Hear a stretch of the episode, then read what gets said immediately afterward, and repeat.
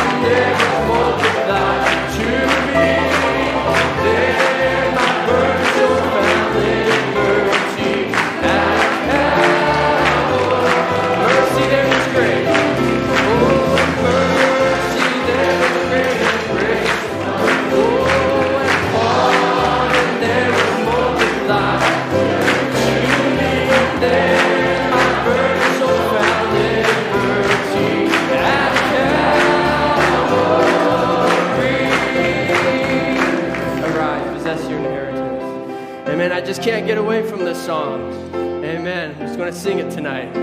Entangled with heavy chains of captivity. Oh, bruised and battered by sin.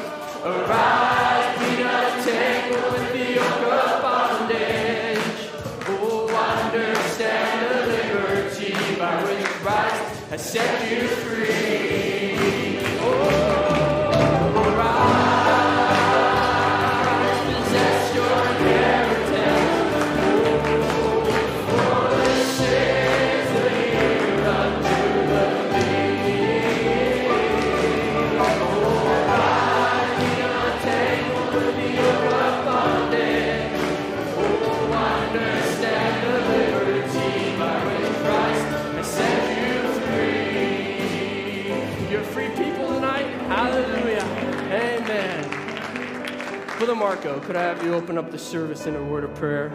We don't have any written prayer requests, but you have a need, just lift it before the Lord. Amen. He'll meet and answer that prayer.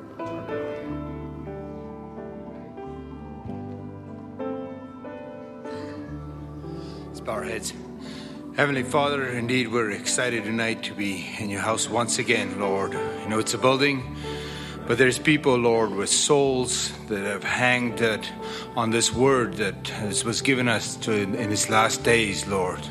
So we're excited. We're expecting you, Lord, to just come and deliver our daily bread to us, Father. Each one in here has a deep desire, a deep need, Lord, and most of all, Father, the word spoken from you we have come to learn changes lives, Lord Jesus. And you're still in the soul saving business. You're still in the healing business, Father. You're still in the deliverance business, Lord. And we want to thank you, Lord. We rejoice in the victories that you have given us. We look forward to the ones that you're going to give us tonight, Father, through your word as it comes forth. Take the man of God, hide him behind the cross, Father, and may we just hear everlasting, soul changing words from the bread of life, the ever present water from the rock, Father. Thank you for the service, the song service. We just commit it all to you. In Jesus' name we pray. Amen. Amen. You may have your seats. We welcome those who are on the internet, those who are archived. Just trust that the Lord will be with you. Just as our brother Tom comes to turn the service over to brother Stephen, could we sing "How Great Is Our God"? Sing with me. How great. Oh, the splendor of the King.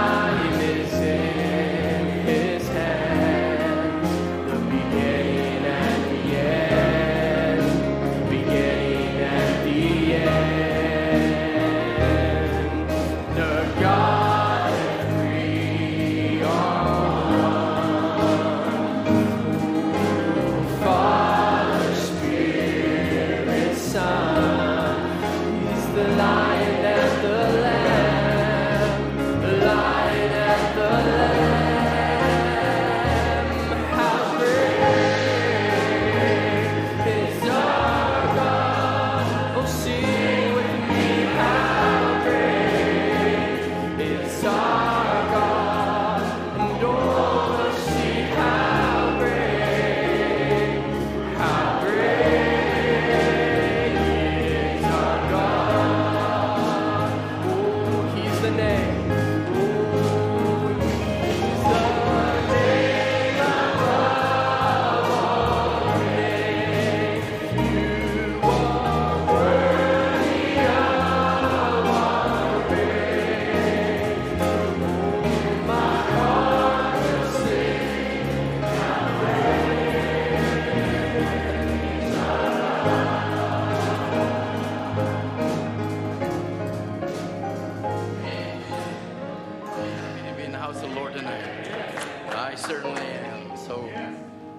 So privileged and honored to be able to stand here, to be able to introduce a dear friend and brother in Christ, our brother Stephen Ibale. And it's a grand opportunity and privilege to introduce Sister Sarah Ibale. Why don't you stand, sister? First time in Canada. Amen. God bless you. We welcome you in the name of the Lord Jesus Christ. God bless you. I'd like to sing that.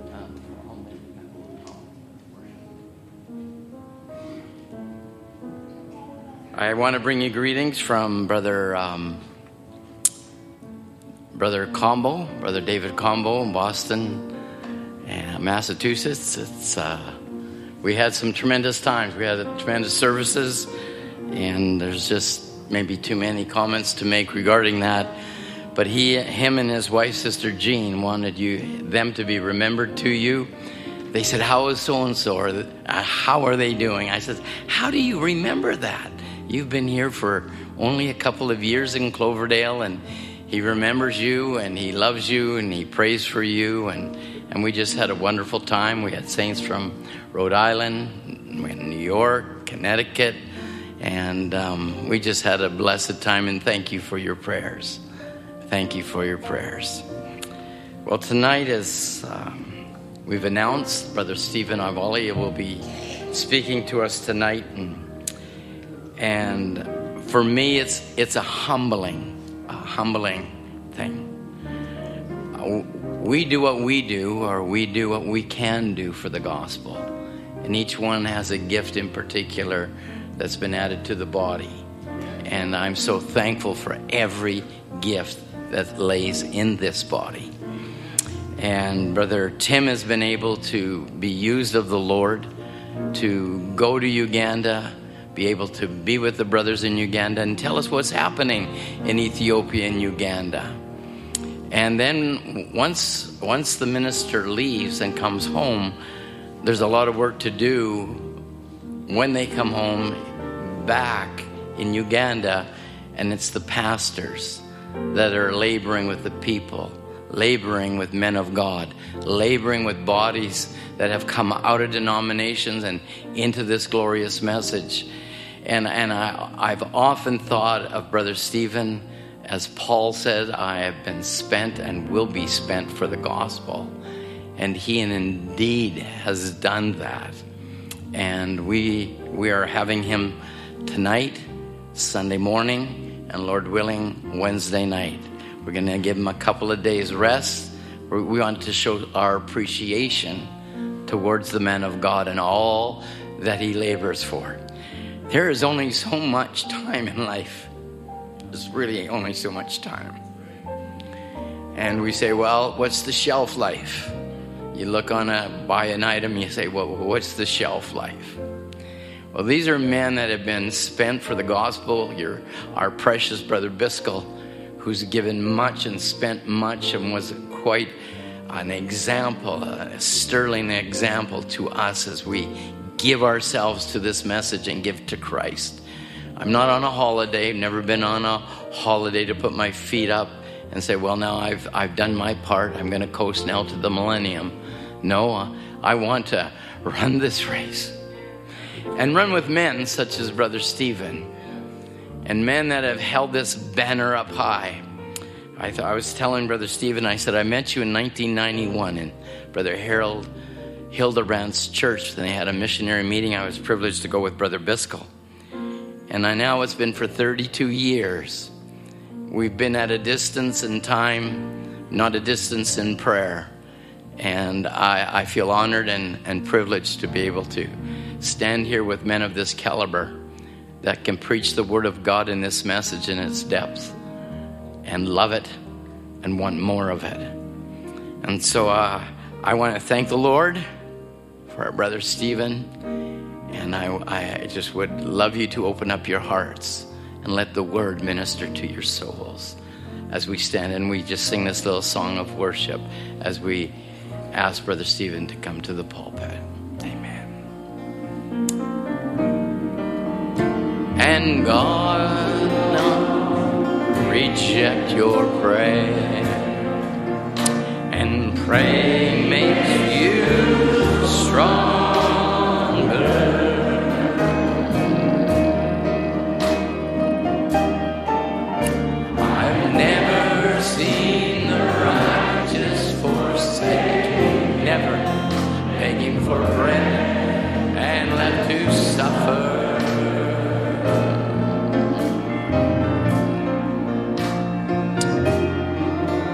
have patience.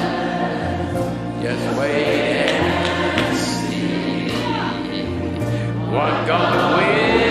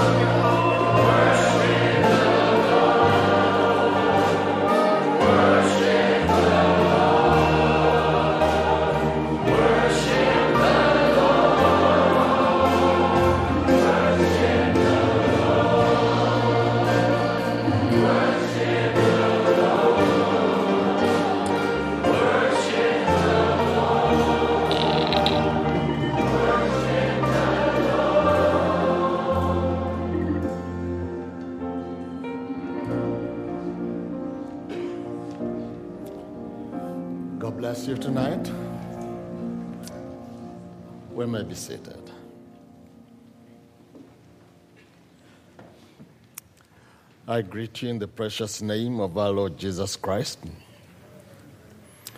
And um, on behalf of my wife, who not be able to stand up here, I want to appreciate uh, Brother Tom and Brother Tim for making it possible for me to be here. And I also want to bring greetings from home. The saints back home, you know, send their greetings and they love you all, and together with the rest of the team that works with us in the ministry. Amen. So we've really always appreciated your hand of support and fellowship over the years. So when Brother Tom just drove back my mind to about 32 years ago when we first met, I remembered the words of Brother Ed Bisco when he got his hands laid on me, and I remember the very words he prayed. So I may miss him tonight, but he always has my prayers. Amen. It's a blessing to be here. Uh, you know, years, brother Tim has been telling me, brother Tom wants you to come. and so, you know, I always felt like I should be here. And it's not been easy through the years of COVID. And, you know, you put in your application for the visas and nothing's, you know, uh, works out. And, and so we kind of put in again more papers last this June.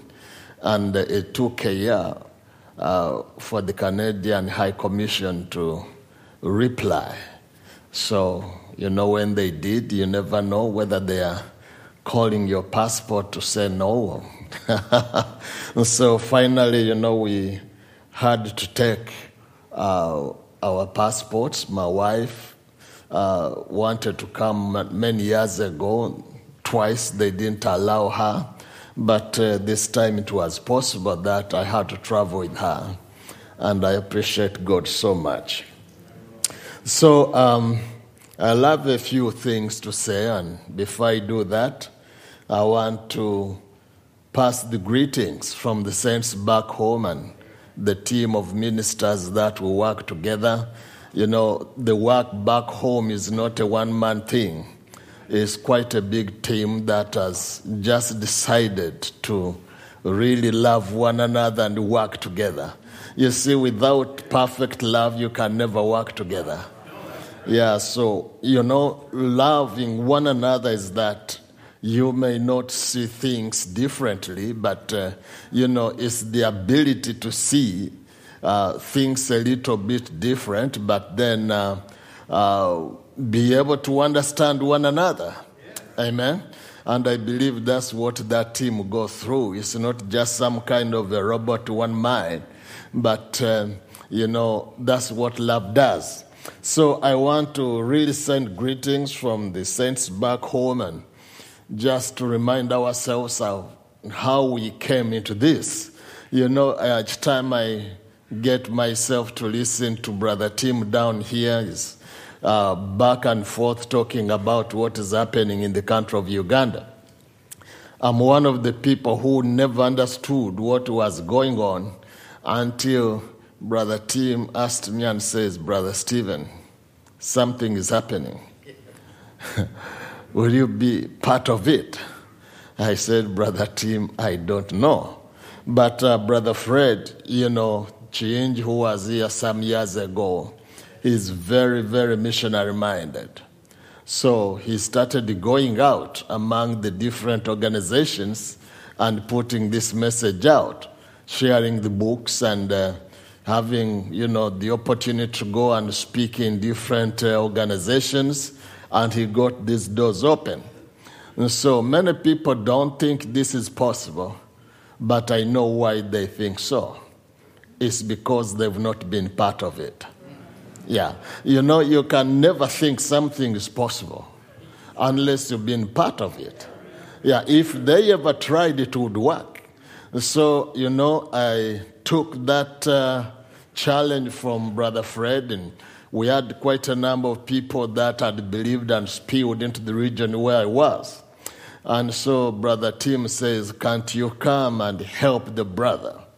So I come in and started gathering some of the ministers that had believed around us. I tell you now, we work in 15 different districts of the country. I mean, not including what Brother Fred is doing on the other end.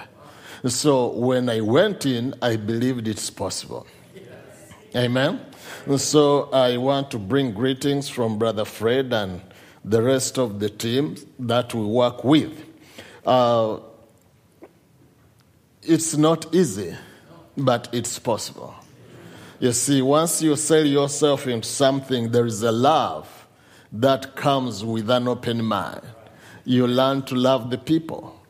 You see, um, there is certain things that we tend uh, to believe secretly. Uh, we tend to believe that uh, God has grandchildren to this message. Much as we theoretically don't believe that, but practically we believe that. Because people don't understand you when you go beyond our ranks to go and take this message outside there. Yeah, it looks like it belongs to us and our children.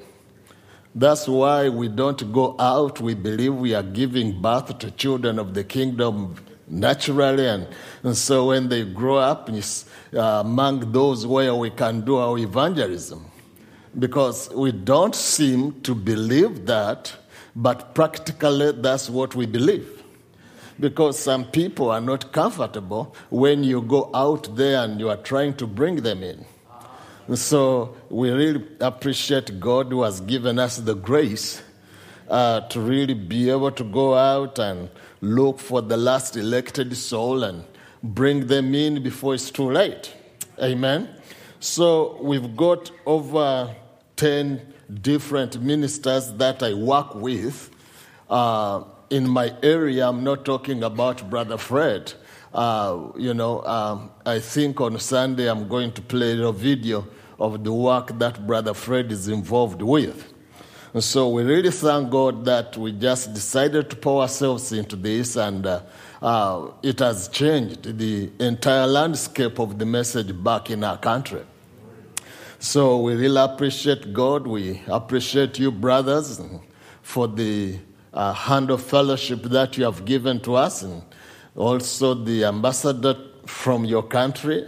You know, I think is uh, like playing the part of the High Commissioner from Canada, Brother Tim. He has gone to the most little places that there is to go to in the country.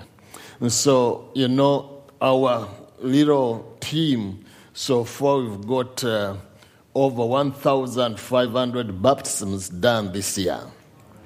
And um, this is not all because, you know, people keep coming in, and uh, sometimes, you know, the p- places to get the water is not that so close, and so we don't do um, the kind of uh, overall baptism like we should always be doing.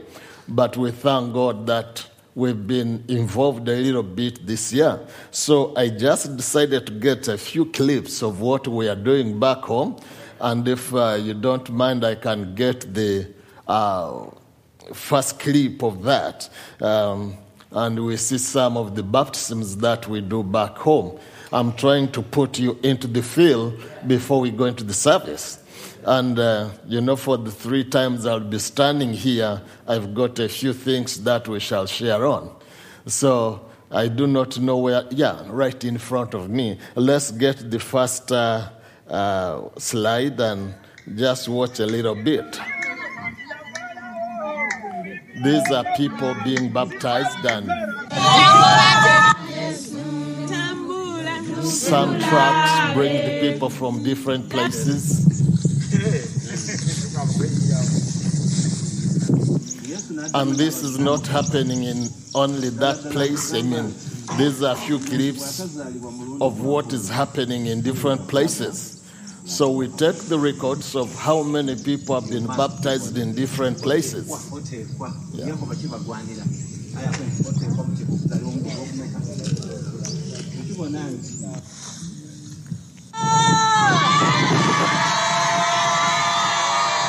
Some people are happy. You know, they get baptized and get some church age books, some seal books, and, you know, they get excited. It's not as uh, common to them as it would to you to have a, a message book in their hands. Amen. Mm. Those are baptisms, and uh, uh, it, it's a joy. yeah. Uh, the young man having his hands up, mm, you know, is uh, just a gift to the church, really.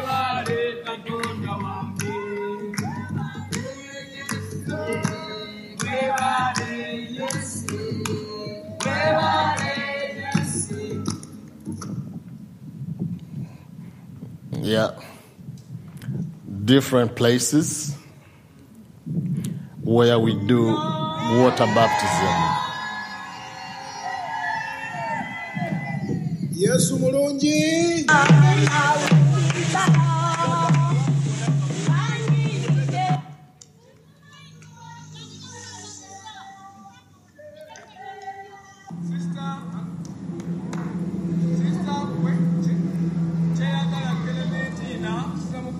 Mubatiza nga mbuinika muliina na mukama yaffe yesu kristo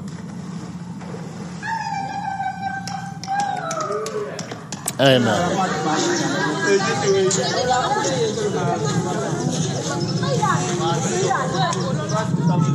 We've got trucks, you know, bringing people from miles and miles to water baptism.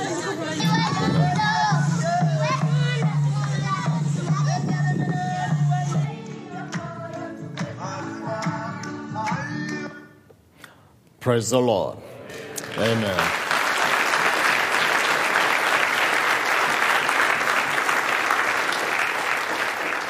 Uh, sometimes, you know, we take it for granted when we get shelters like this, you know, church nice, air conditioned for us to come to church. But back home, sometimes you find that there is a family that has believed in a certain place, and, you know, we start evangelizing around that family, and we do not have where to have the people come together. But uh, you know, could have been some kind of a garden or some kind of under tree. And uh, I think let's get to just look a little bit at what happens. We do not have the privilege for all the places to have a nice place of worship like this. If we can go to the second one.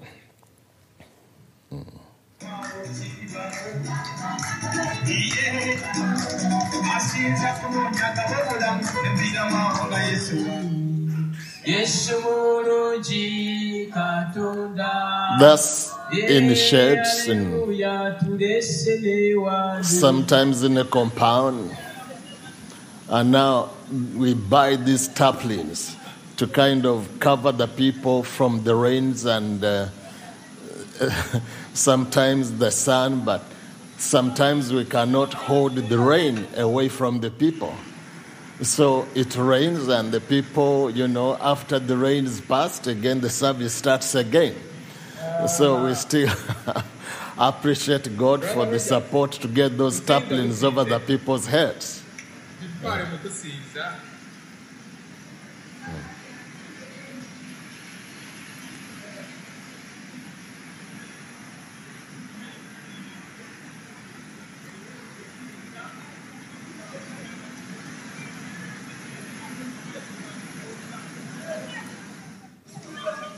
Now the rains are over, the service is back again.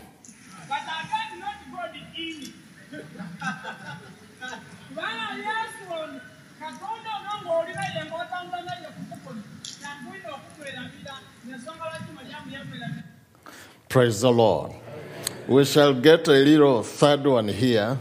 Uh, you know, different places, you know, where we can have church. Sometimes in a garden, you know, if it's got some shade over you, if it's in the sunlight, and uh, uh, well, let us look at it. That's my associate brother James. yalikuwa bamalayika yalikuwa bakatonda wakubiri oba wakusatu yali On the veranda, you know. omu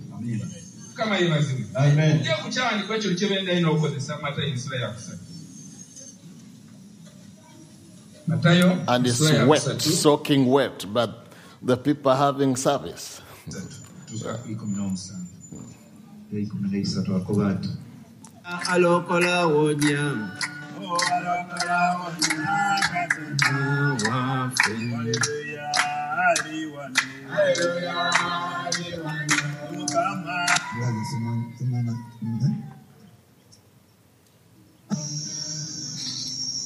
ikumi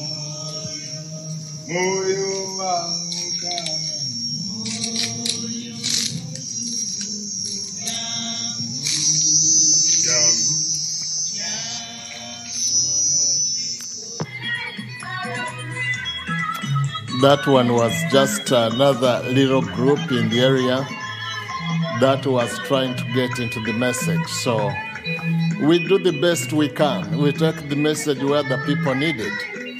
Amen. Yeah.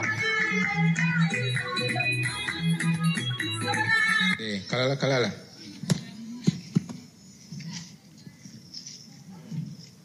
abasimba bayidde mutolengako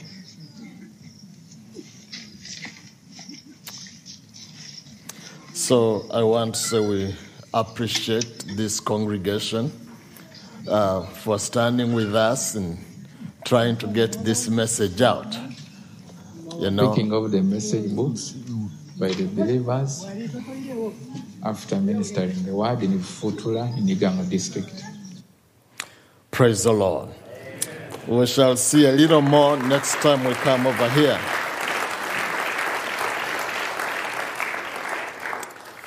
And so I think it's a blessing to share out the message. Yeah. Um, we shall just stand up and get into the scripture reading and have a few uh, things to say tonight. Amen. Let's turn to the book of First Timothy chapter 3.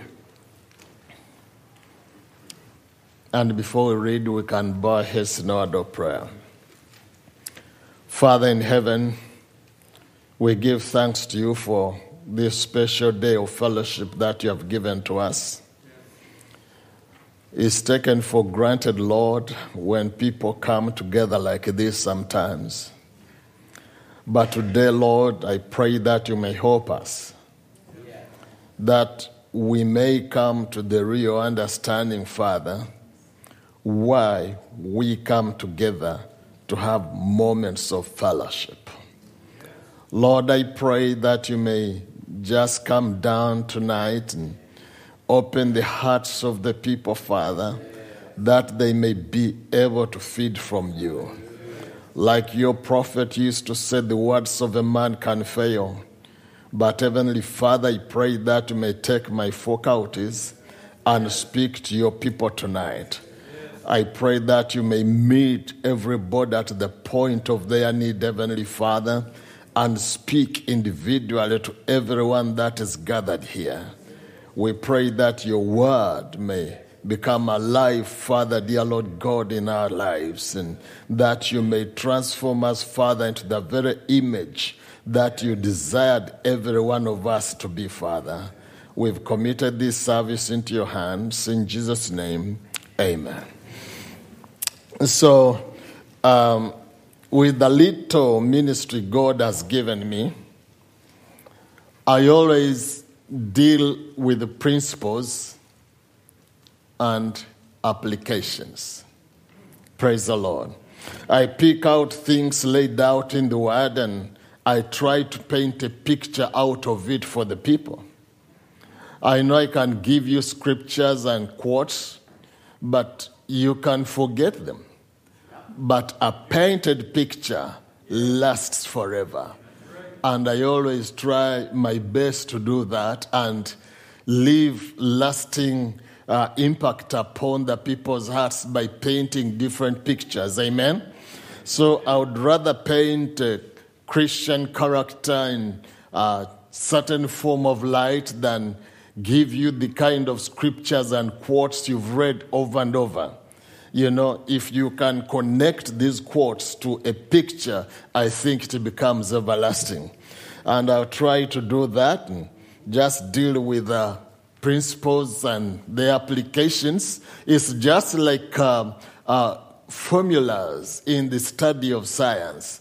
Once you get the formula, you always get the product right. And this is what we shall try to do tonight. So let's go to First Timothy uh, chapter 3, verse 14. He says, These things write I unto thee, hoping to come unto thee shortly. But if I tarry long, that thou mayest know how thou oughtest to behave thyself in the house of God, which is the church of the living God, the pillar and ground of truth. May God bless the reading of His word. You may be seated. So, I want to speak on reflections of the divine order. You know, a reflection mirrors off from some kind of an object. And so, once you get a light strike an object, you know, there is a reflection that always come back to you. So I just want to paint some kind of a picture that all the divine things that happen around us, they are mirroring out from a divine sphere somewhere. Amen. So Paul does this because the believers needed to know how to behave themselves in the house of God, which is the ground and pillar of the truth. Amen. So he was laying out what we call the order of the church. Now, when we speak about the order of the church, some people think how people should behave themselves in the assembly. But it goes a lot more than that. We are talking about how a Christian ought to live his life. Amen. We don't live our lives by, you know, a set of rules that we must be obedient to, but we actually are controlled from the heavenly realms here on earth. So actually, the Christian life is a mirroring of some other life somewhere.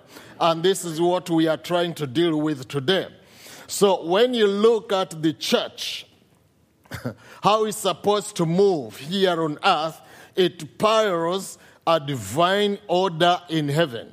So if we seem to understand the divine order in heaven, we can really be able to uh, kind of uh, connect uh, automatically ourselves to an eternal realm and then just be a reflection of that eternal or divine order for that example. So, under the same order, life here on earth is governed also by a divine order. The heavenly has an influence over the earthly. Amen. So, you see that every island in the solar system is ba- balanced by some magnetic fields produced from the sun.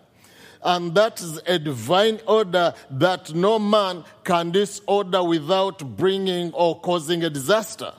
You see, it is some kind of a, a system that's divinely set and it has an influence over everything that goes on the earth. Science says the centerpiece of the solar system is the sun. Amen. Not only is it essential for life on earth, but it provides magnetic fields that keeps the entire system in check. Amen. So the magnetic field is so perfectly balanced, it's able to keep planets as large as Jupiter in a constant orbit. You know, they are magnetic fields. They, they, they don't falter. If they ever do, then we've got disaster here on earth. Amen. So there are laws of nature that keeps the entire solar system and the geographical setup in balance.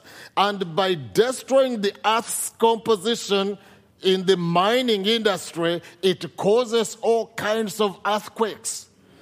You understand what I mean? So mining destabilizes the earth's foundation because all that the earth is and, uh, you know, different uh, uh, deposits in different areas. Like you find God puts copper here and then there is a field of oil here and then, you know, different. When you take all these minerals down there and you kind of take some, uh, uh, scientific study of what they are, they are totally different in composition.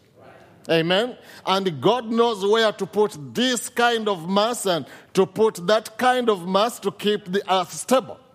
But then man goes and mines all this stuff out and it destabilizes the earth's foundation. You know, Revelation 11 18, the scripture says, and that thou shouldest give reward unto thy servants the prophets, and to the saints, and them that fear thy name, small and great, and thou shouldest destroy them which destroy the earth. So you find that the final earthquake judgments will find a compromise earth surface due to extra mining. You know, so when it comes, it's just find a, compromised foundation of the earth. Amen? So man is on a journey of self destruction. So I'm praying that the Lord may give me the grace to bring this little thought here to you. Amen? Brother Branham in his message wants us to perform. He says God, when he made his solar system, he put the moon as a god. And he set the boundaries of the sea. And that the moon, if it would ever move from its orbit, this entire earth would be destroyed with water.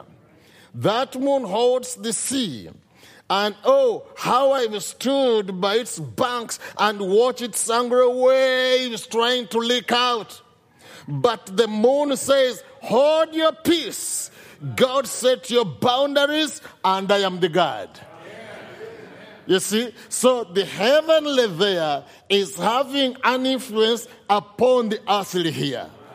Okay, so that's why I'm speaking from reflections of the divine order. Amen? And uh, I thought then you know, Brother Branham says if that great heavenly host like that must keep its place to make everything in order, what about the disorder of the earthly host? You see, all that up there does whatever it's doing simply because it must have control over the earth. And he says, if that happens out there to control the earth, he says, how about the disorder of the earthly host? Amen. So, in matters of church too, when God gets out, I mean, when the church gets out of order, you know, uh, the church gets out of order, you know, it disorders what God has ordained.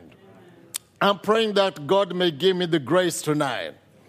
So, uh, the whole program of God is upset when one member of the church gets out of order. We should consistently try to strive. Everybody to find his position.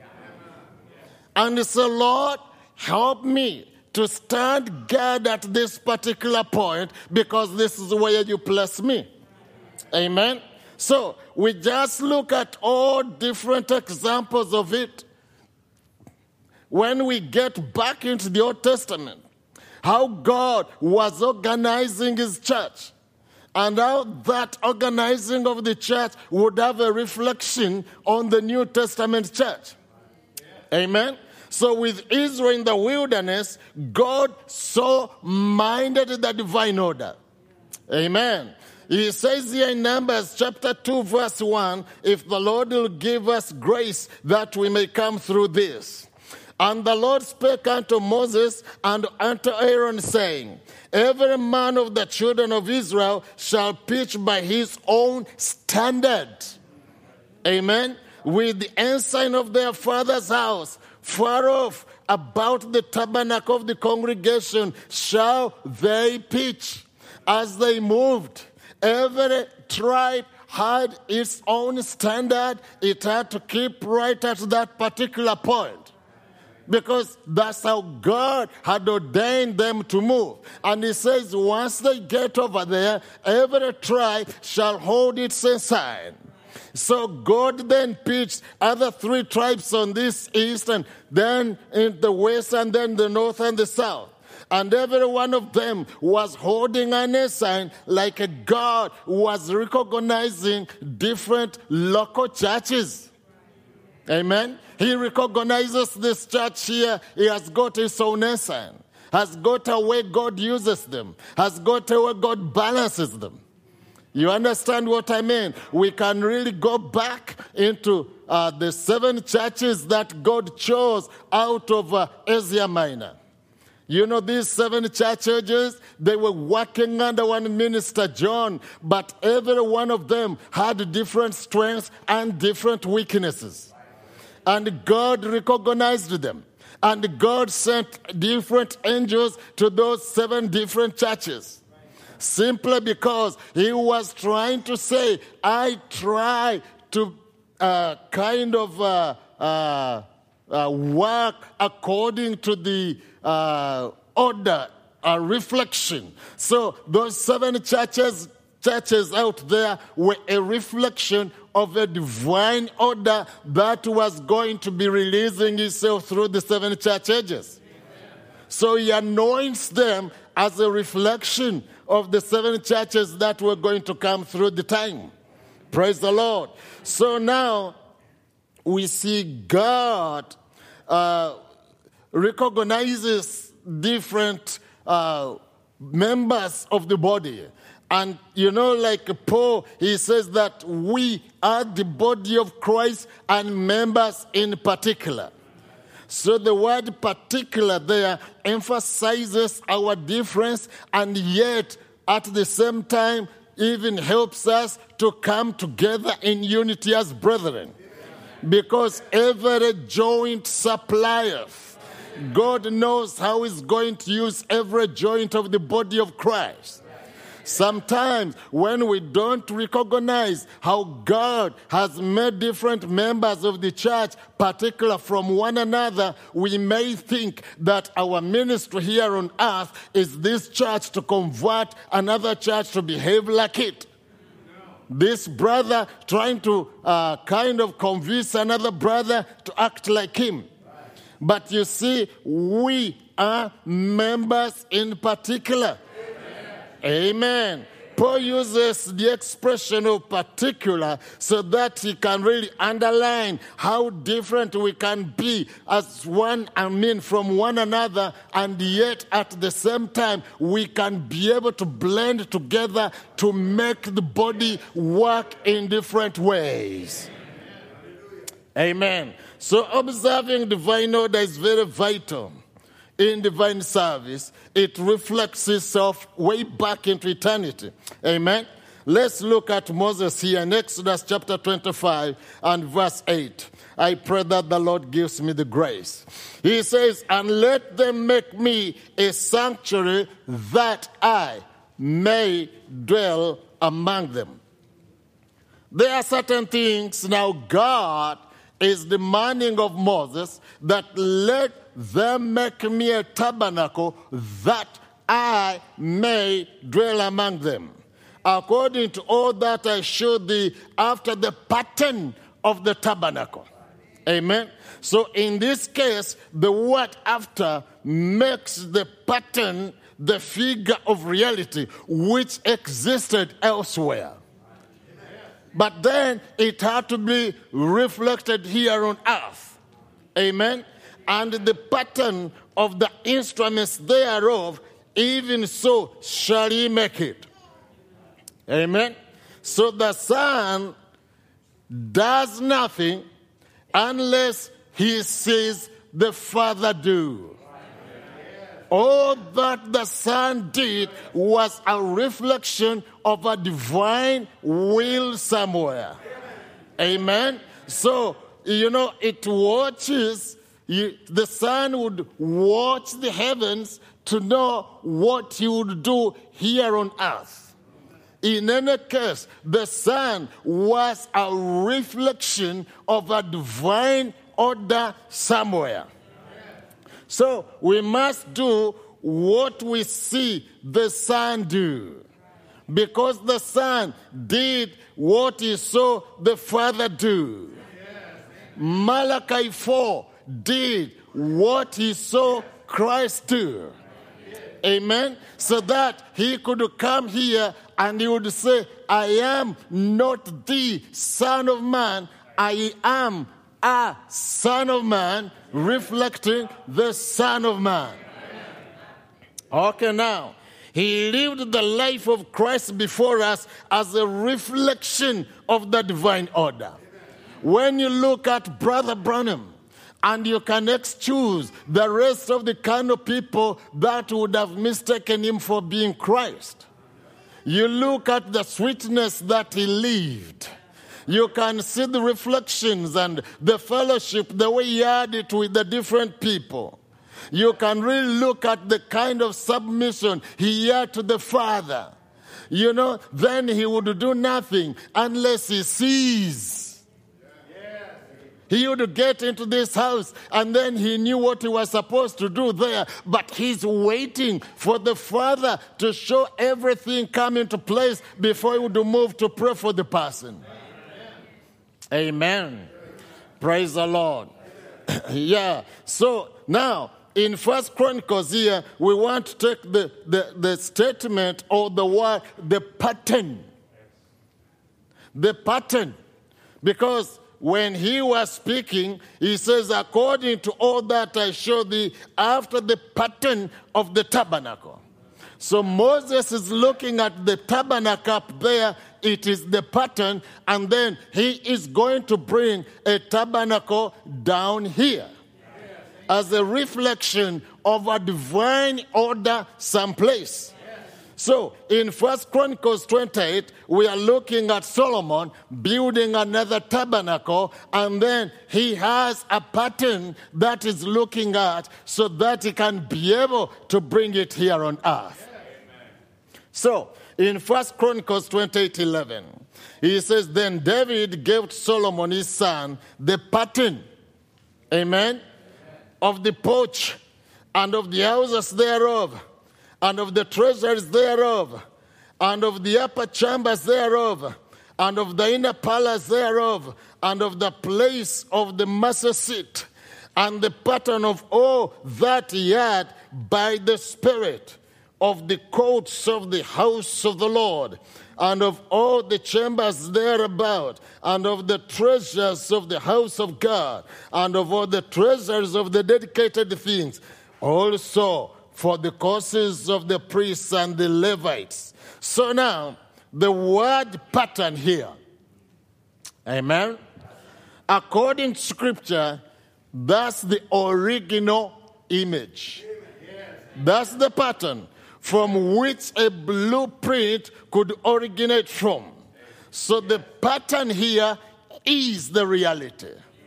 So he's looking at the heavens and he says, I'm going to mirror it here down on earth. It's a reflection of a divine order. Praise the Lord. So he comes down here, says, Notice, you can't make the shadow fail. It's got to come out right. How can there be a shadow of one elephant coming across the floor and a little bitty spindly man come out of the elephant, or the elephant to a little spindly man?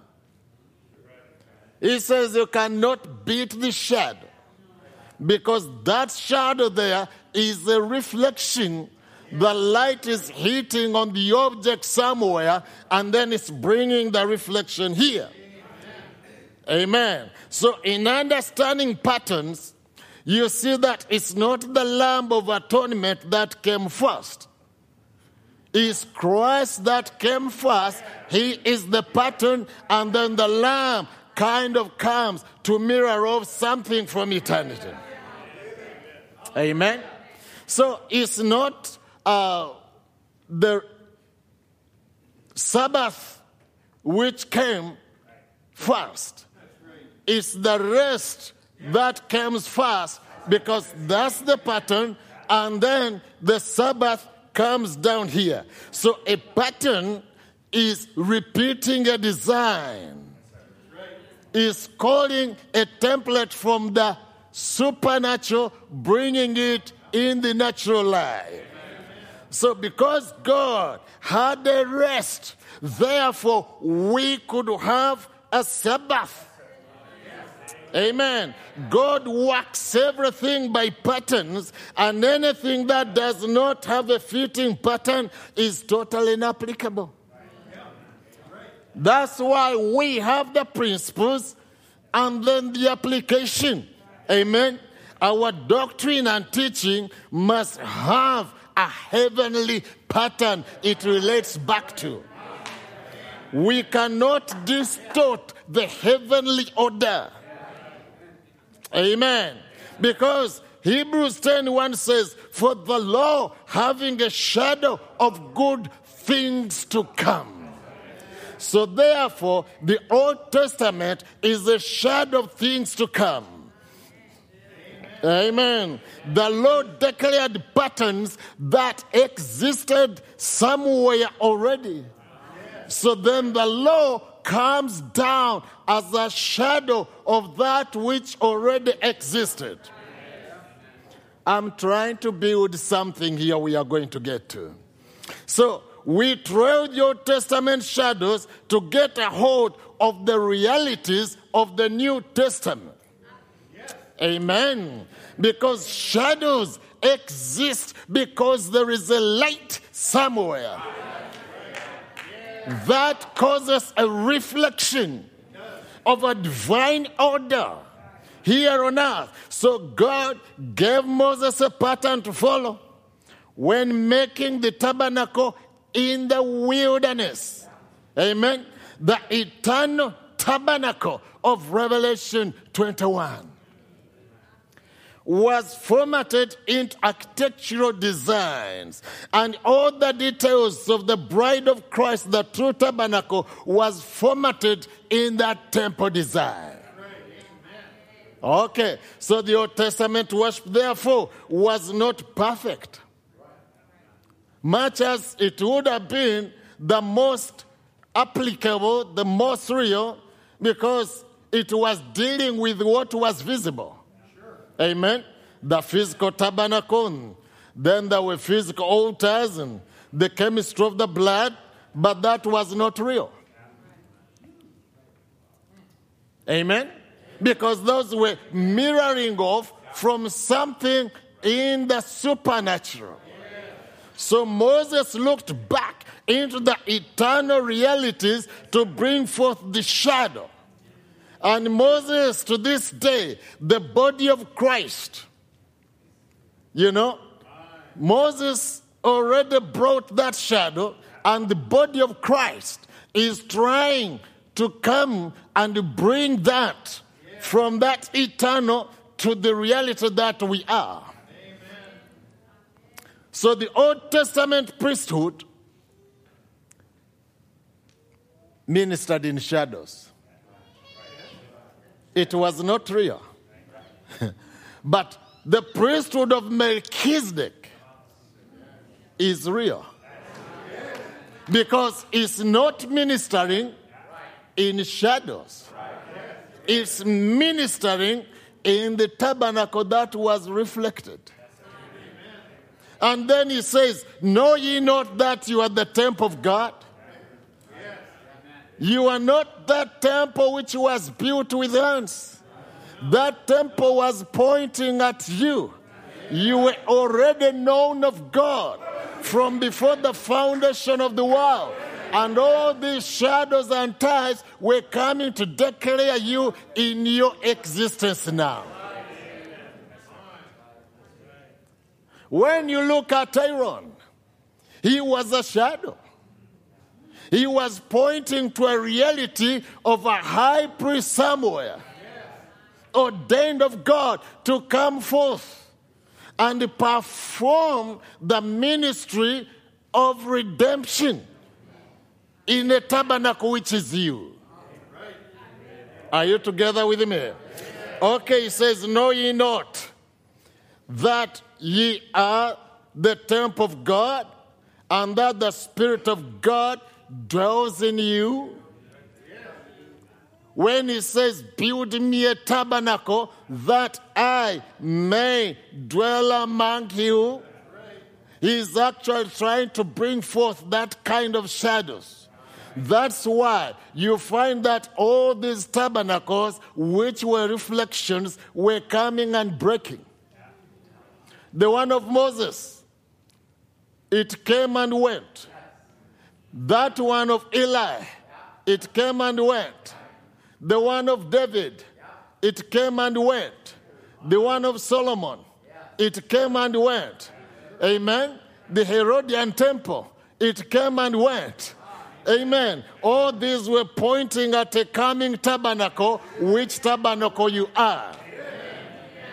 Amen. Praise the Lord. And so our fellowship here on earth is nothing other than what God wants to dwell with. He did not want to dwell in the people in those tabernacles. He wanted to make you a tabernacle which is going to indwell by the baptism of the Holy Spirit. Praise the Lord. So he says down here, I think let us look at the building of that tabernacle of Moses in Exodus 25. And the Lord spake unto Moses, saying, Speak unto the children of Israel that they bring me an offering. Every man that giveth it willingly with his heart, ye shall take my offering. You look at the natural, it's just a reflection. He says that you bring me an offering. So the offering needed to be given freely, to be a contribution to making this tabernacle. A free will offering. Giving your lives without constraint is the best material that you can give for the construction of that tabernacle. Because every one of us is presenting himself as a living sacrifice. He's presenting himself as a stone. And he says, Those who are going to give it must give it freely. You are giving yourself as a free will offering. Amen. He comes to verse 3 and he says, And this is the offering which ye shall take of them gold and silver and brass, and he names them all. Amen. He comes to verse 8, and let them make me a sanctuary that I may dwell among them. The purpose of the free will offering was to gather the necessary materials that could come out of the people. This one had gold, this one had silver, this one had purple, this one had this, this one had that, and then says, We are going to bring this as a free will offering that out of this may make a tabernacle. And now, if we are the different materials that make up the tabernacle, you are required to come forth as a free will offering to the Lord. Nobody is telling you must do this, you must not do this, you must be this, you must not be this. There is a free will offering. You originate a particular will and you say, Lord, I'm presenting myself as a living sacrifice. I'm coming forth as a living stone. I want to be a contribution to that tabernacle. Praise the Lord. Is First Peter chapter 2, verse 5, which says, Ye also, as lively stones, are built up a spiritual house. You are presenting yourself. It's a free will. You say, Lord, I am here. There is a missing stone here. Make me that stone. Let me be part of that house. Praise the Lord.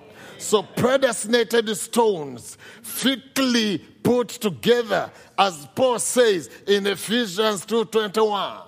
He says, In whom all the building fitly framed together groweth unto a holy temple in the Lord in whom ye also are builded together for a habitation of God through the Spirit.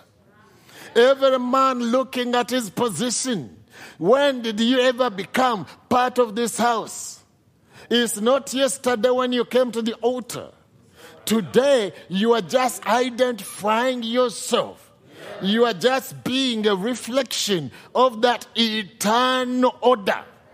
And you say, I was part of this house from before the foundation of the world. And then Brother Branham says, None of them stones which built the house of Solomon was ever crafted. Every stone came in its place. So that we may recognize ourselves and see our positions in Christ and get out there and say, Lord, this has always been my position. And once you get in your position, you are not carrying a weight greater than what you can bear because this is your position.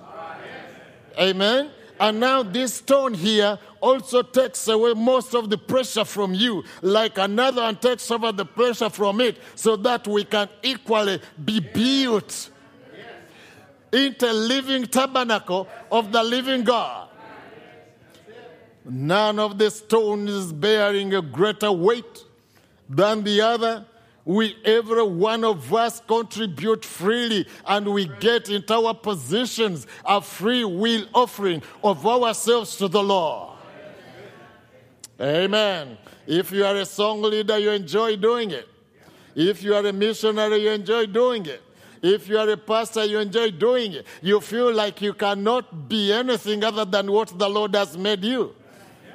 Amen. Praise the Lord. So the materials were intended to meet the requirement of the vision. Amen. Moses got a pattern and Moses worked by that pattern. You see, and every stone also recognizes who they are and then fit in a particular position.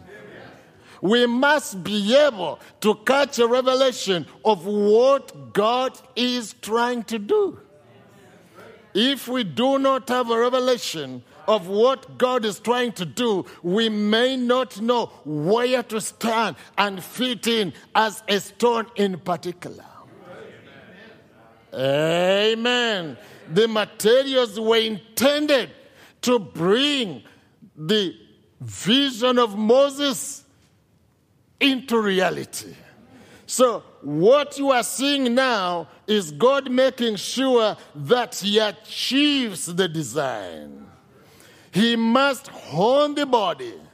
Amen. Throughout the things that we don't have need of. You know, there are so many things that are not needed in you know, our tempers and sometimes our carnal desires, and then he begins to cut them off and then brings the water and then he uses the washing waters of the world to cause these stones to look a certain way. Amen. So that the beauty of the tabernacle can come forth. Praise the Lord. so the design requires honing. And all these walkaways and people walk out, they were not needed stones. If they were needed stones and they are part of the design, they would never walk away from it. Because they'll find their position and their position binds them together with the building. Are you together with me? You are held together by another stone. You do not have the privilege of walking away. You are glued in there if you are part of the body. Amen. And when the honing is done, then shall come the voice saying, And I heard as it were the voice of a great multitude, and as the voice of many waters, and as the voice of mighty thundering, saying, Hallelujah, for the Lord God omnipotent reigneth. Then he says, Let us be glad and rejoice and give honor to him, for the marriage of the Lamb is come, and his wife has made herself ready. She vows herself as a free will offering to make a contribution to what this house is going to be. Praise the Lord and to her was granted. Thus, you know, granted that she should be arrayed in fine linen, clean and white, for the fine linen is the righteousness of the saints. And he says unto me, Right blessed are they which are called unto the marriage of supper of the Lamb. And he says unto me, These are the sayings of God. Amen. Are you together with me? Yeah, he says that now, praise the Lord, all these stones are ready. Now, the marriage of the Lamb is come. You are building yourself into a house, a dwelling place. You are, you know, God is looking at you from different dimensions. At one dimension, you are making a part of the tabernacle you are a stone. From another dimension is looking at you as a house. At another dimension is looking at you as a bride. You just fit into that story. Praise the Lord. Brother Branham says here, he says, and I just wonder when that great supper is set, the Last Supper, down along the lines of thousands of miles will sit across the table from each other. That's going to be glorious time. We look across the table to one another and see those veterans who fought to win the prize and sailed through the bloody seas. I guess we'll shake each other's hand, and no doubt a little teardrop will down our cheeks. But the king will come out and wipe our tears from our eyes and say, Don't cry. It's all over now. We are home. And that's what I look forward to, friends, for that day. That's what Moses was coding in the tabernacle, in the wilderness. He says, finally, it will be complete. Finally, it will be a house. And yet, it will be a people. He says, Make me a tabernacle that I may dwell among you. And then he says, I've been coming along dealing with a picture of a house. Because we know that actually we dwell in a house as people. But actually, what I was trying to do was to gather a people. Amen. Among whom I'm going to dwell. and he says, finally, there will be a great come together of elected children of God, and they are going to make a church that cannot be shaken, that cannot fall by creed or denomination. And I'm going to come and dwell among these people. And we thank God tonight that we are those people. Amen. So he says, And I saw a new heaven and a new earth. For the first heaven and the first earth were passed away, and there was no more sea. And then somebody may say, Well, Moses was building a house. Yes. But then he says, Build it according to the pattern that I've shown you. So now he's taking the pattern, which is a heavenly reality, and bring it down here on earth. Therefore, it becomes a divine reflection. And this is what we are.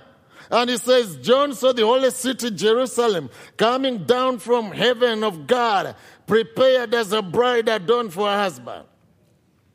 And I heard a great voice out of heaven saying, Behold, the tabernacle of God is with men, and he will dwell with them, and they shall be his people, and God himself shall be with them and be their God. Praise the Lord. So, in the message of grace, there will be a people that will fit this picture. No storm will blow them. No mind games will blow them. No trials will blow them. They are going to be able to stand until they bring the manifestation of the heavenly reality here on earth. Praise the Lord. Let us look a little bit at the gathering of the saints here. You know, we sometimes reduce our fellowship to a gathering in some belief system. We say, oh, we are the church, simply because you and me have come together. Oh, we are the fellowship, simply because I've brought forth children you brought forth children. I already have seven grandchildren, and we are increasing in number, and we say the church is growing. We don't seem to see God in our fellowship. We just seem to see different people come together. And then our church is bigger than your church. In the mind, there is not what God sees that you are talking about. You are talking about what you see, and you, that's the church. That's why we have cults among ourselves. Because you don't see the church, you see the people. We have no revelation whatsoever that we are predestinated stones that come to attach each other. in order to bring forth that house. We are so much zeroed into a little group of people. Maybe 50, maybe 100, maybe 1,000. And then we look at ourselves and then we see the church. And then we are tempted in our mind to think that this little group here is more of the church than that little group up there. But that's not what it is. So that's why Paul says that thou mayest know how to behave yourself in the house of God. Now, this is beyond coming to a local church for service and then you come 30 minutes before the church opens and, and then you sit down and then you begin to meditate and that when the preacher comes up, you're prayed up. It is more than that. Paul is talking about recognizing ourselves as the body of Christ. Recognizing your brother in Connecticut and recognizing your brother in Jinja, Uganda, recognizing your brother elsewhere, because you know that the church of Christ is not you alone. You don't make the entire body, you are just a little piece of it. Amen. So I must respect you as a son and daughter of God. For without you, the body cannot be complete. Amen. You are indispensable. You are a stone in the builder's plans. You are part of the specification. If you are not there, there are some few millimeters that are missing. You are part of God's plan in the building of this tabernacle. Amen. That thou mayest know how to behave yourself in the house of God. How do I live as a believer? How do I live so that I can give the body the respect it deserves and the honor it deserves? Let's go to 1 Corinthians chapter 11 here. Praise the Lord. He says here in 1 Corinthians 11 28, but let a man examine himself. And so let him eat of that bread and drink of that cup. So the principle here goes beyond the kosher bread and the communion we do. Because these are just reflections that we are trying to get involved with. And you find that the people are going to respect more the kosher bread and the wine that they come with such a form of humility. Meaning that they are failing to recognize the purpose. They've got more respect for the reflection than the reality of the body itself. Praise the Lord. So the principle here goes beyond the kosher bread and the communion. Because this kosher bread here we eat of is just a natural reflection of what that body is.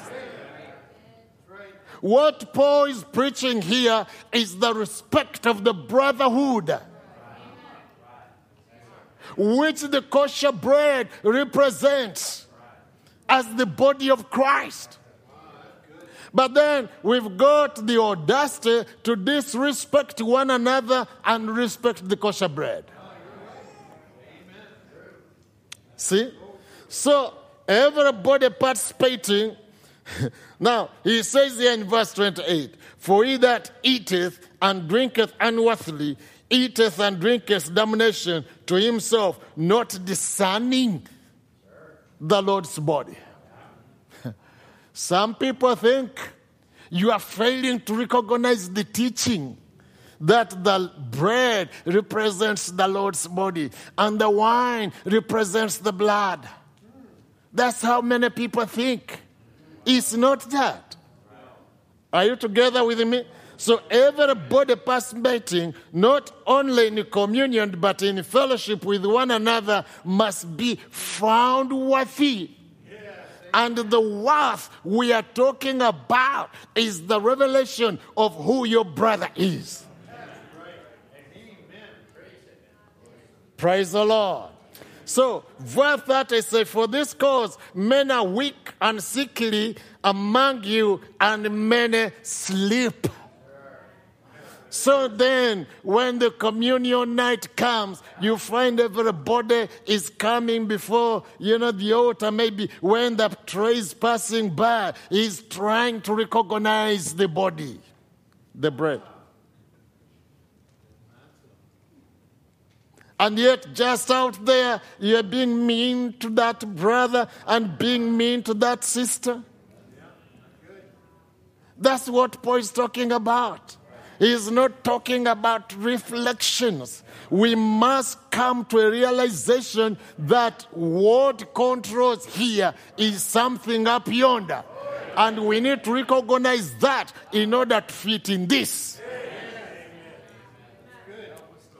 Amen. Says that we get sick and die because we are sincere to the reflections, but not to one another as a body of Christ.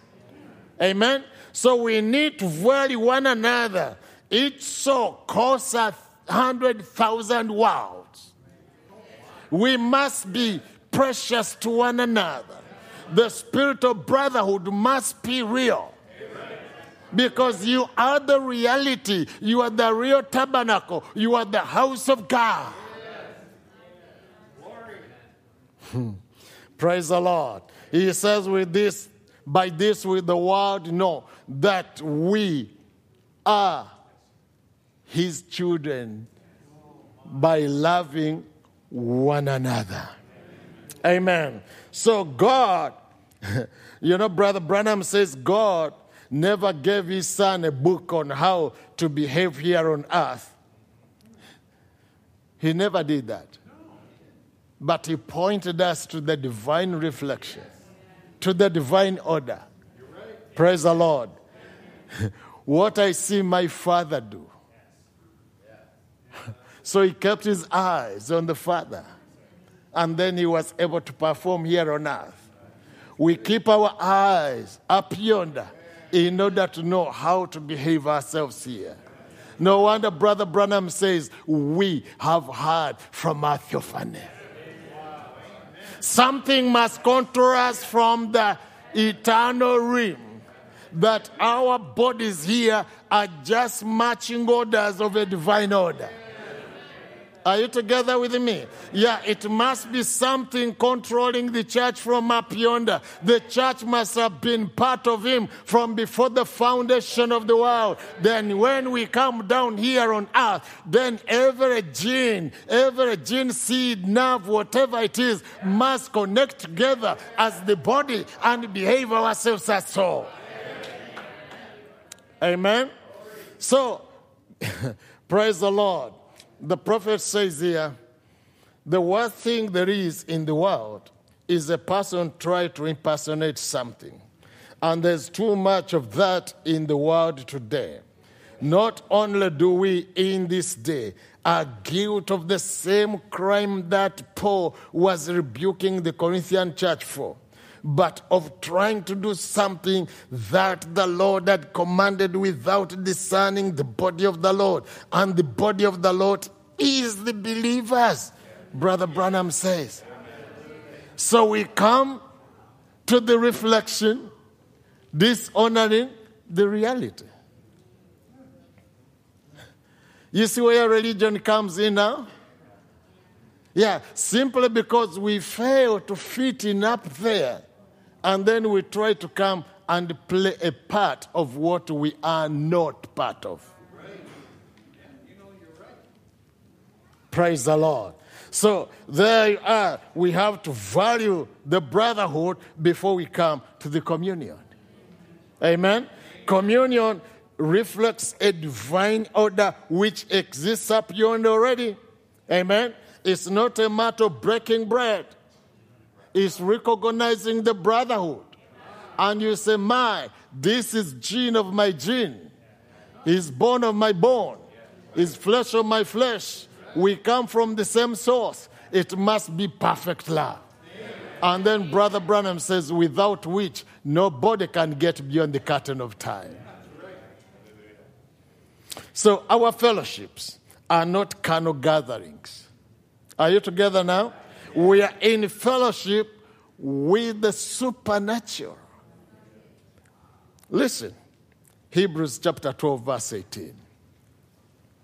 He says, For you are not come unto the mount that might be touched. He's talking about fellowship now. And that burned with fire, no unto blackness and darkness and tempest. So he's saying, we are not gathering ourselves in a carnal mountain. We are not coming together just simply because you and me are come in this locality here. He's trying to define who we are and what fellowship is. He comes to verse 19. They come to the sound of trumpet and the voice of the words, which voice they that had entreated that the word should not be spoken to them anymore. For they could not endure that which was commanded. And if so much as a beast touch the mountain, it shall be stoned or thrust through with a dart. And so terrible was the sight that Moses said, I exceedingly fear and quake. We are not coming to a mountain of the law where everything in service became a scare. Where you come, you know, and, and you, you, you're so scared. We come with lots of fear because we fail. And then you say, I, I do not know, you know, uh, how I'm going to be uh, part of the service. You know, this morning I was a little bit upset with my wife, and, but I'm going to, to have communion today. See, you know, Paul is trying to pull us out of that carnal understanding of who we are so that we can get into the divine definition of who we are. We are not coming to the mountain of the law where everything becomes a scare when we come to church. We come because we are not perfect yet, but we come because we are coming to the washing waters that God may wash every stone and fit it in its position. That's what we come to church for. We don't come down here to prove that we are perfect. We don't come to church to prove that we got a greater congregation. No, sir. We come to the washing waters of the world. Grace has opened the door for us by the blood of Jesus that we may obtain mercy in the time of need. That's what we are coming here for. Amen. So, looking at church in a broader perspective as the body of Christ brings respect for one another. You got no right to disrespect your brother who doesn't come to your church. He is precious before the Lord. That we may know how to behave ourselves in the house of God, which is not a local tabernacle, but the entire body. Amen. So, praise the Lord he says in verse 22, he says, But ye are come. He's now defining the fellowship. Amen. Which actually crosses our physical borders. He says, You are come unto Mount Zion and unto the city of the living God, the heavenly Jerusalem, to an innumerable company of angels. Mount Zion speaks of an eternal realm of the redeemed. Amen. With the New Testament worship, we touch borders with eternity. This is actually what Paul is trying to explain. He says, We are not come together in bodily fellowship, but we have come together in heavenly places in Christ Jesus. Not when we come to church, but when we are redeemed. We have come to such a heavenly realm, and actually, we are just being bordered by this curtain of time. But one of these days, we shall break this curtain of time and come to the reality of what fellowship is. Amen. That's why the pillar of fire always came down and kept moving over the heads of the people. That was the true fellowship.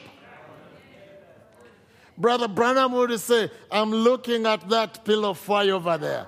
I'm looking at him over here. I'm looking at him over there.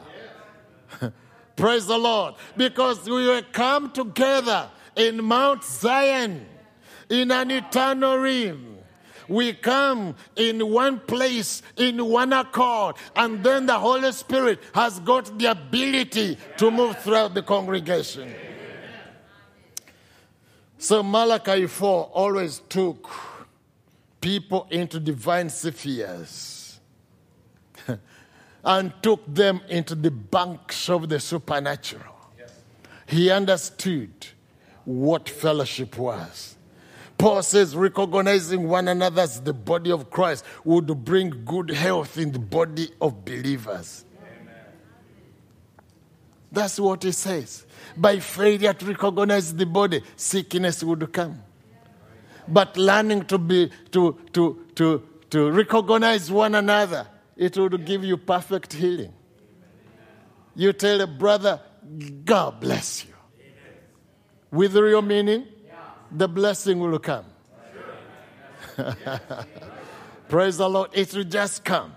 He says, We are in the general assembly and the church of the firstborn, which are written in heaven, and to God the judge of all, and to the spirits of just men made perfect, and to Jesus the mediator of the New Testament, the new covenant, and to the blood of sprinkling that speaketh better things than that of Abel we come to the general assembly and the church of the firstborn, which is written in heaven.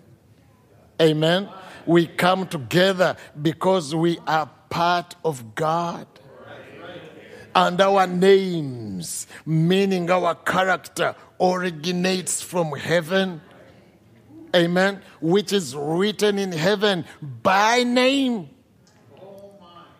And when we talk about the name, we are talking about divine character. Praise the Lord. Ephraim. And when Ephraim came and Joshua looked at the character, he says, by the seaside.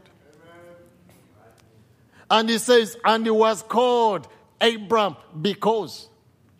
And he was called Eve because. So the name is a divine identification of who you are.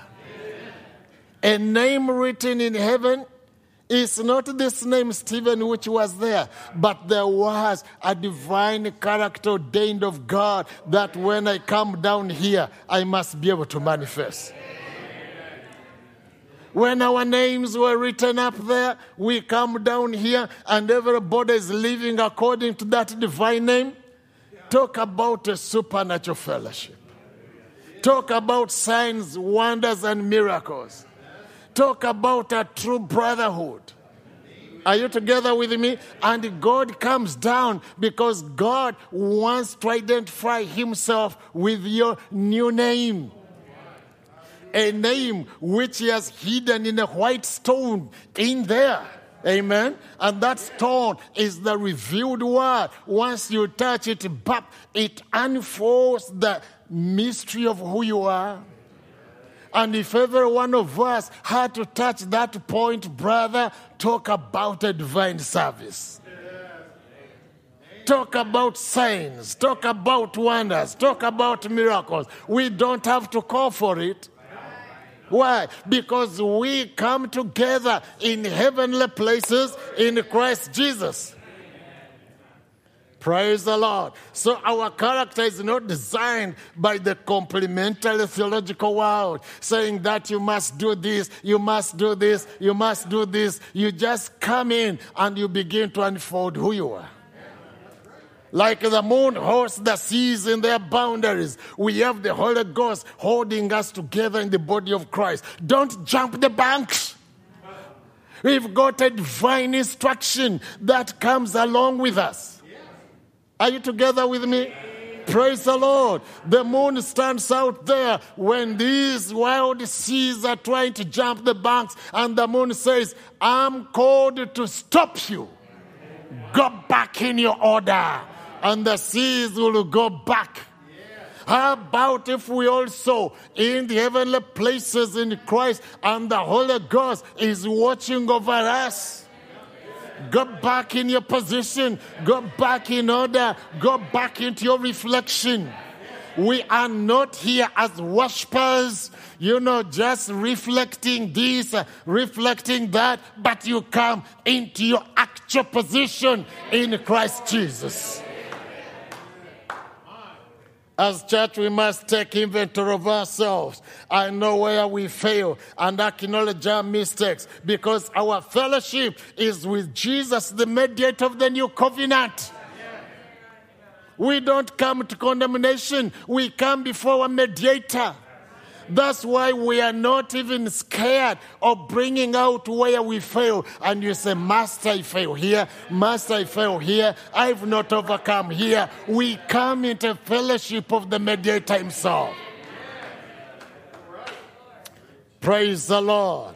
Yes, sir. This is where we are. We are confident of this that there will be a bride without spot or wrinkle. We have fellowship under the sprinkling of the blood. Yes, sir. That's what Paul says. We've come under the sprinkling of the blood, which speaks better things than the blood of Abel. I'm your redeemer. I'm here to wash you not to condemn you. This is the kind of fellowship the Holy Spirit is bringing us to. Not ministering judgment, but ministering principles of deliverance. This is a divine fellowship. Amen. You see, then when we realize who we are, and then come together, brother, and one leak of fire, another leak of fire here. We are coming to church not by the physical self, but we are coming to church by that seed gene. The part of God that I am, if it's the part that comes to church. Praise the Lord. Yeah, let me try to finish up here. He comes in Hebrews chapter 13, verse 1. Let brother love continue. Let brother love continue. That's discerning the body. Amen. Not these buildings, not these tabernacles, but we are the body of Christ. Let brotherly love continue. Ah, to let is to give occasion.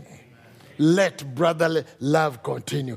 Give occasion for brotherly love to flourish. Remove the blockages.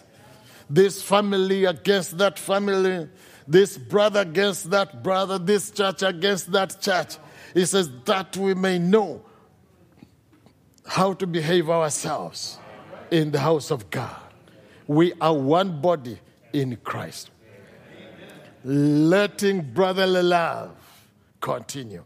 And verse 3 says, Be not forgetful to entertain strangers, for thereby some have entertained angels unawares.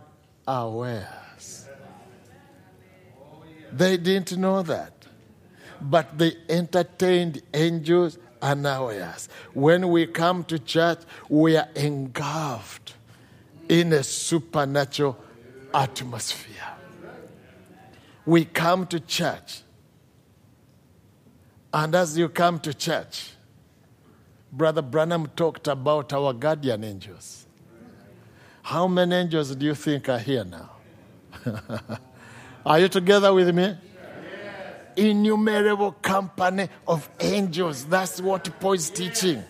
We come to an innumerable company of angels. And then Brother Branham says, heavenly, you know, that uh, uh, we come to a heavenly uh, angelic beings associated together. That's the word he uses. Praise the Lord. So I want us to know, you know, that we, we are now in the real fellowship, in, in the real New Testament fellowship.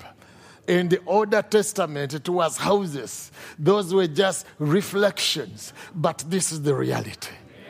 Out there, we had reflections of priesthood. But down here, we've got the priest Christ ministering among us. Amen. You see, we come to church to hear by the word. As I was teaching back home, not to hear from the word, but to hear by the word. Let's go to Hebrews, I mean Romans chapter 10. I'm finishing, praise the Lord. Romans chapter 10, verse 17. So he says, So then faith comes by hearing, and hearing by the word of God. Not from the word of God now, but hearing by the word of God. And Brother Branham, talking about that scripture in perfect faith, he says this is another type of faith. He explains to us the different types of faith, which we might not go into now. But when it comes to Revel- I mean Romans 10 17, he says another type of faith. And he called it the perfect faith. We hear by the word in Scripture.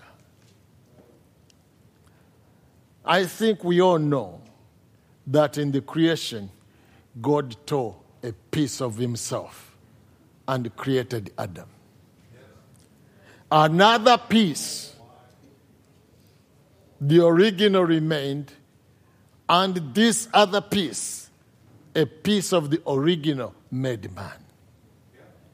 The Word made the Word.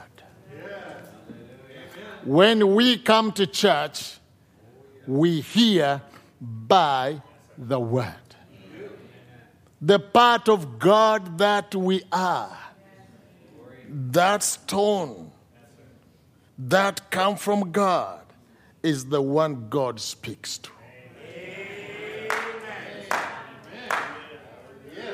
Are you together with me now?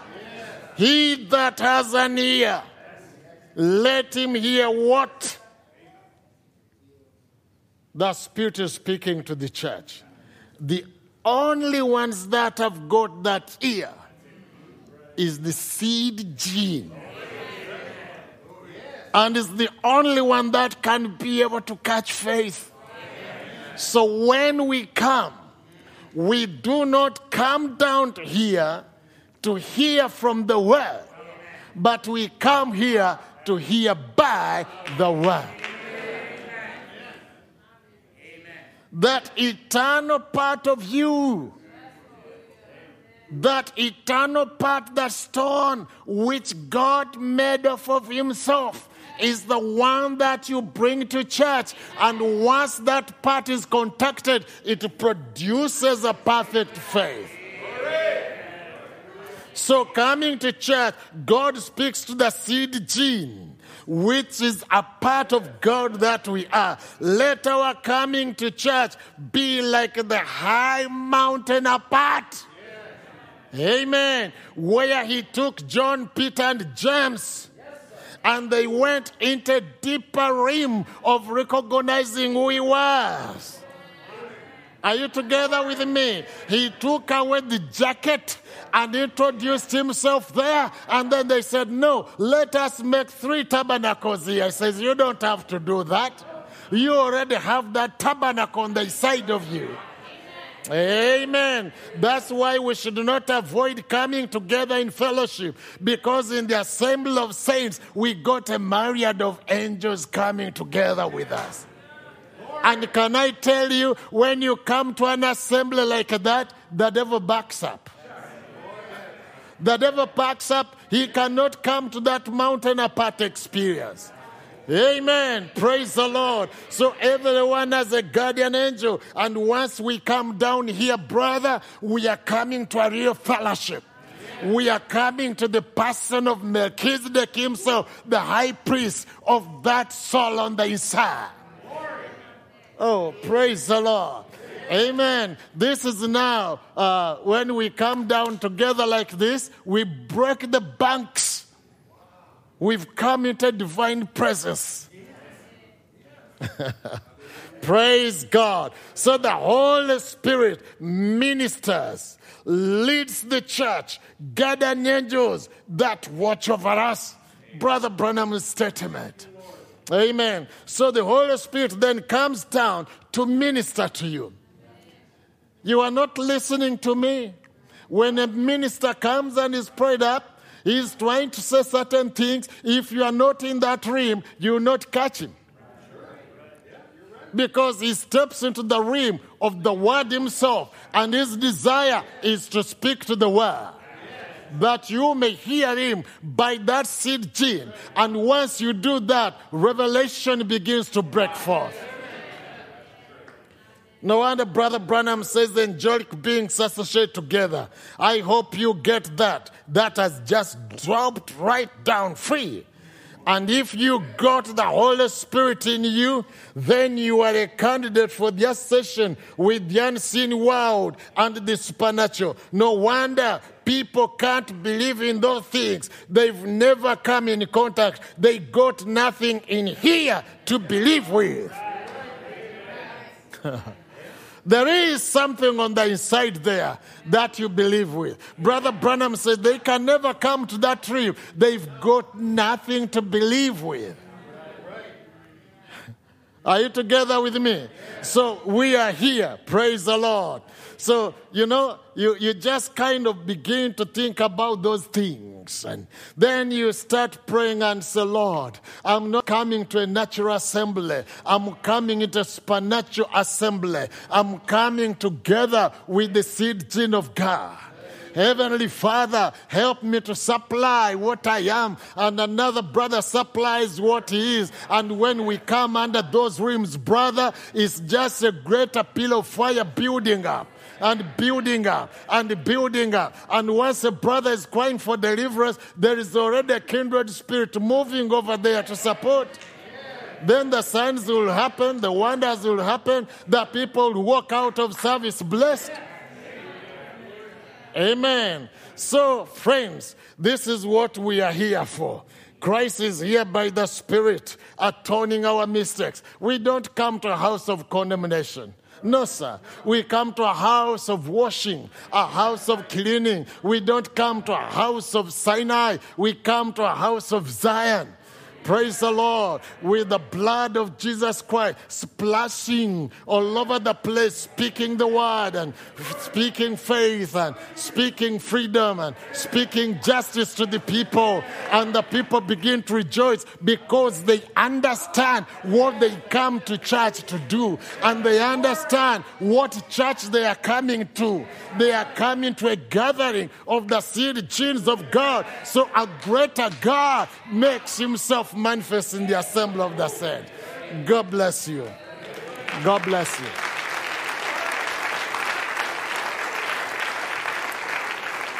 God bless you. God bless you.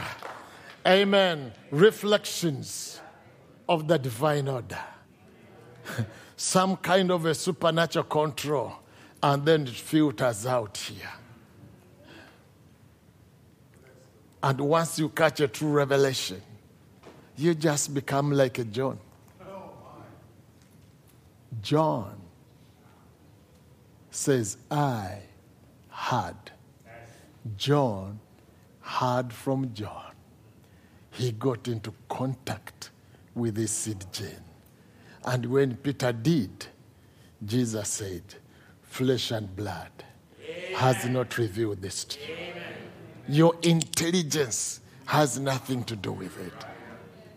I've been able to touch that seed gene. That's the one which responds to the word. God bless you. Let's stand up. Praise the Lord.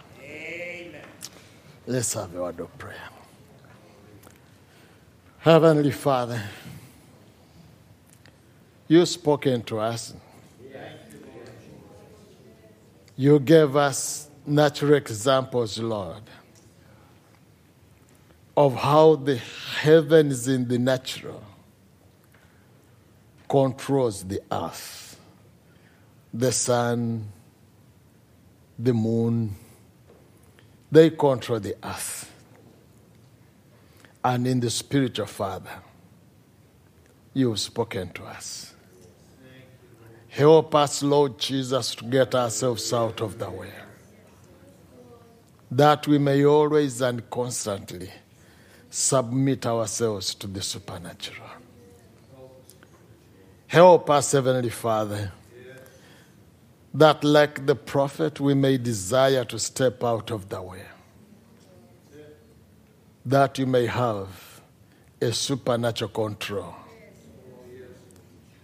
of who we are here on earth. We just desire to surrender, Heavenly Father, that every step we take here on earth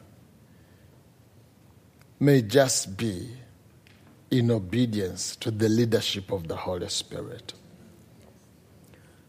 Help us, Heavenly Father, that like Jesus said, I do nothing unless I see my Father do. Help us, Lord, in the same way that we may do nothing until we see you do.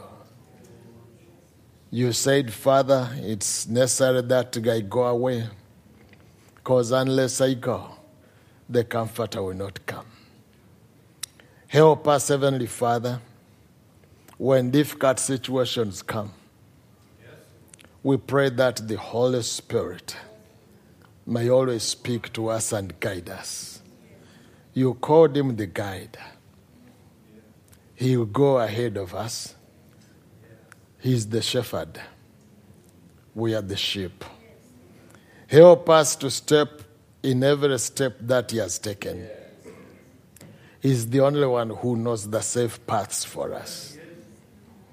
I pray for your children, Lord, that you may give them the grace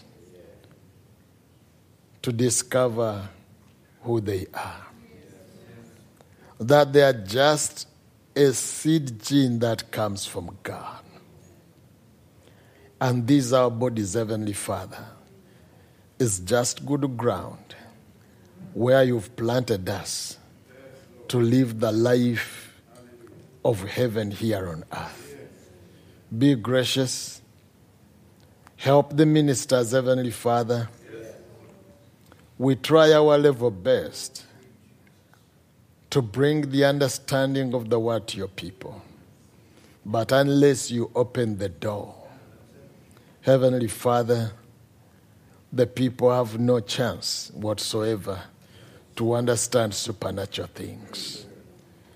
I pray that you may give them the grace, like your prophet says, the door to the heart has no latch to it. May you give us the grace to help us hear your knock on the door. When we open from the inside and you come in, we shall realize, Heavenly Father, that your presence will take over the control. And when you lock the door, we shall never open again. We shall be sealed till the day of our redemption. I commit you the ministry, Father, that you constantly work with them in trying to understand what your people have need of. Bless everybody. Grant everyone the desires of their hearts. When they cry unto you, Heavenly Father, always present yourself as the answers to the needs of your children. I have committed them into your hands. In Jesus' name, amen. God bless you. God bless you. Thank you, Brother Tom.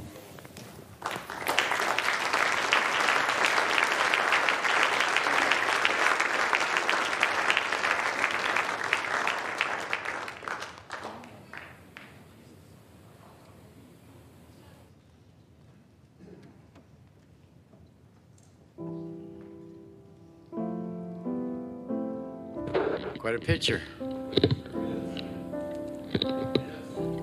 I think it's a better painting than the Mona Lisa.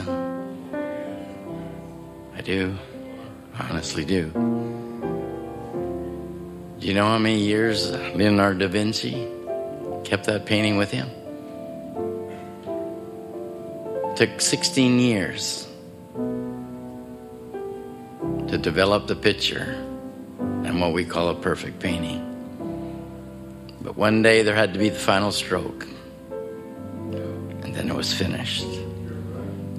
I think we're coming down to the final stroke because that was a masterpiece. And you say, Well, Brother Tom, I didn't grasp it all. I didn't get it all. I didn't quite understand it all. Well, that's why we have archives so that you can go back over it and say, Lord, let me come to the reality of what that word is being ministered. Sometimes, yes, we have the kind of service that it's you just take that subject and you drive it home, and but then uh, God has another minister to come in and just let that flower blossom, let that word, the perfume of Christ, go throughout the assembly. And I just thought it was just beautiful. It was poetry in motion. And I thought how perfect the word came to not just my life or your life, but even to our younger ones to say, I need to reach out. I need to let go. I need to realize what this message really is. It's not the shout, it's not the amen, not the glory, hallelujahs, but it's the literal life of God Himself reflecting the very beauty of Jesus through your lives. It's not what you know, to know Him as life eternal. So, as we meditate upon what we've heard tonight, let's just sing this little song and glorify God and let that word soak deeply within our hearts. Let the beauty of Jesus be seen in me. Let the beauty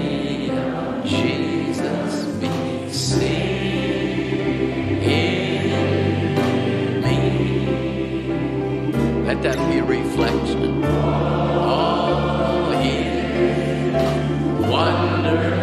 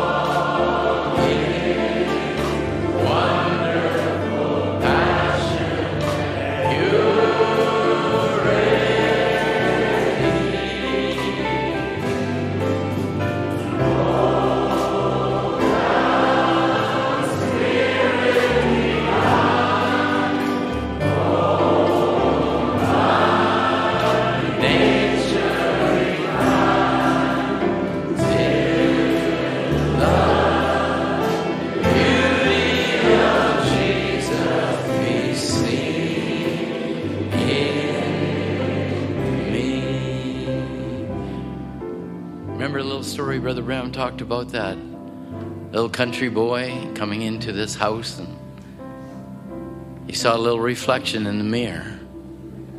And he ran by it and he noticed that there was a little boy there. He stopped and he turned and he looked into that little mirror and touched his face and the boy in the mirror touched his face and finally he cried out, Mama, that's me.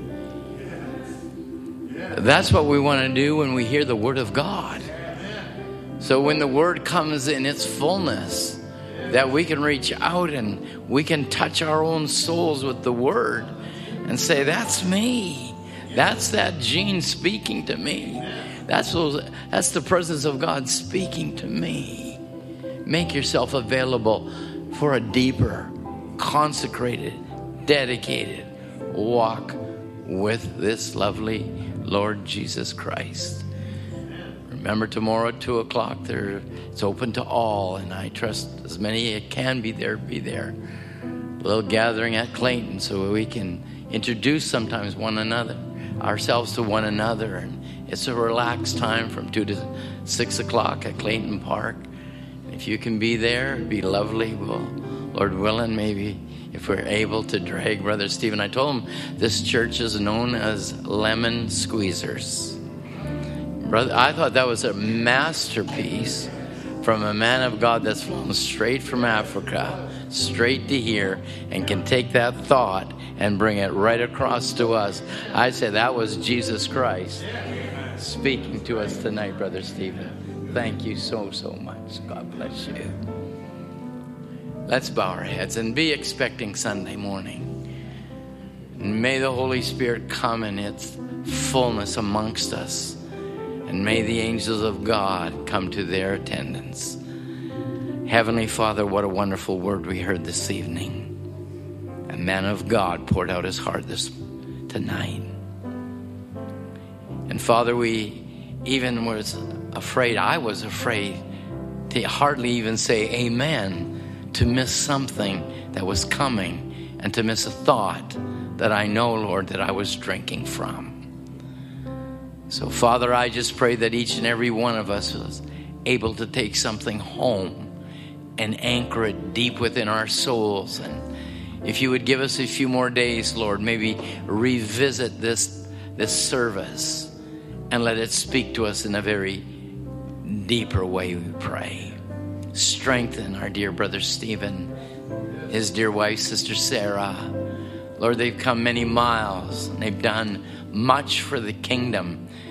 And so often, as the brother Biscoe would say over the years, I, I don't know whether Africa needs the missionaries as much as North America does. Lord, tremendous word of God, wonderful words of life. So we just pray, Lord, that you will be with us, be in our, in our attendance, Lord, in our conversation, and as we fellowship with one another, we ask that your blessing be upon us now as we go in Jesus' name. God bless you. God bless you. Greet one another. So we heard tonight really mean God bless you. And God will bless you. You're dismissed in Jesus' name.